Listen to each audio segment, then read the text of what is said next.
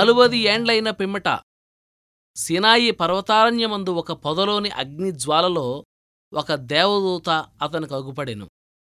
ఐగుప్తులోనున్న నా ప్రజల దురవస్థను నేను నిదానించి చూచి తిని వారి మూలుగు వింటిని వారిని నడిపించుటకు దిగివచ్చి ఉన్నాను.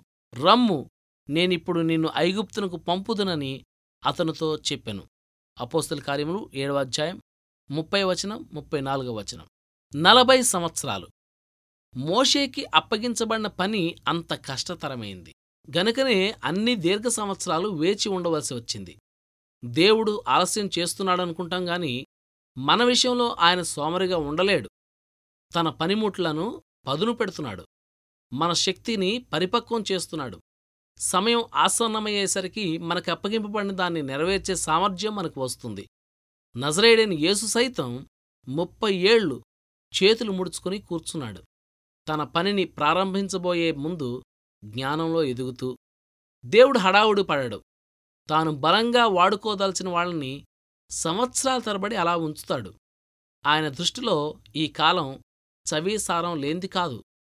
బహుశా మనకు సంభవించే శ్రమల్లో అతి భయంకరమైన భాగం కాలమేనేమో ఒక్కసారిగా సంభవించి చల్లబడిపోయే బాధని భరించడం తేలికే.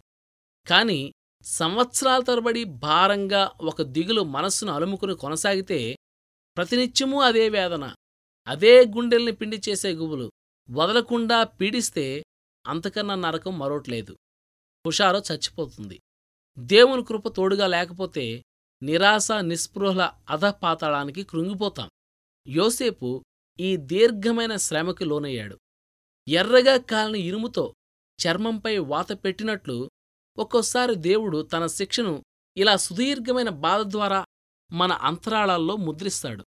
వెండిని పరిశుభ్రపరిచేవాళ్ళ పుటం వేసేవాళ్ళ ఆయన పనిచేస్తాడు కరిగిన బంగారంలో తన ప్రతిబింబాన్ని చూడగానే కంసాలి మంటని ఎలా అర్పివేస్తాడో అలానే దేవుడు మనలో తన పోలిక కనిపించగానే మన కష్టాలకు ముగింపు చెప్తాడు. తన గుప్పిట్లో ఆయన దాచి ఉంచిన దివ్య సంకల్ప ఫలాలను మనం ఇప్పుడే చూడలేకపోవచ్చు. ఇంకా కొంతకాలం మనకవి అర్థం కాకపోవచ్చు. కాని ఆయన సింహాసనాసీనుడై తగిన కాలం కోసం ఎదురుచూస్తున్నాడు. అంతా మన మేలుకే జరిగింది. అంటూ ఆనందంతో మనం కేరింతలు కొట్టే ఘడి వస్తుంది. ఈ బాధ నుండి విముక్తి ఎప్పటికి? అని ఎదురుతిన్నులు చూడక యోసేపులాగా దుఃఖపు బడిలో పాఠాలను జాగ్రత్తగా నేర్చుకోవాలి. ప్రతి పాఠాన్ని విధిగా కంఠస్థం చేయాల్సి ఉంది. మనం పూర్తిగా సిద్ధపడినప్పుడు విముక్తి తప్పకుండా వస్తుంది. కాని ఆ తరువాత ఉన్నతమైన స్థానంలో మన కర్తవ్యాన్ని నిర్వర్తిస్తున్నప్పుడు కష్టకాలంలో మనం నేర్చుకున్నవన్నీ ఎంత ఉపయోగిస్తామో తెలిసివస్తుంది భవిష్యత్తు కోసం ఇంకా మహత్తరమైన బాధ్యతలు ఉత్కృష్టమైన దీవెనలు మనకివ్వడం కోసం దేవుడు మనకి శిక్షణ ఇస్తున్నాడు సింహాసనానికి తగిన లక్షణాలు మనలో ఉన్నట్లయితే దేవుడు నిర్దేశించిన సమయం వచ్చినప్పుడు మనల్నేదీ అడ్డగించలేదు. కాలాన్ని మీ చేతుల్లోనికి తీసుకోవద్దు. మీకు తన చిత్తాన్ని తెలియజేసేంతవరకు ఓపిగ్గా కనిపెట్టండి. అవసరమైన దానికంటే ఎక్కువ ఆలస్యం చేయడాయన ఎదురు చూడ్డం నేర్చుకోండి. చెయ్యడు దేవుడు జాగు.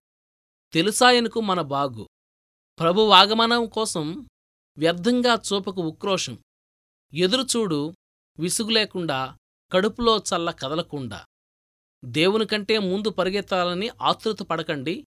దేవుని గడియారంలో గంటల ముళ్ళు నిమిషాల ముళ్ళు కూడా సరైన కాలం చూపించేదాకా వేచి ఉండడం నేర్చుకోండి.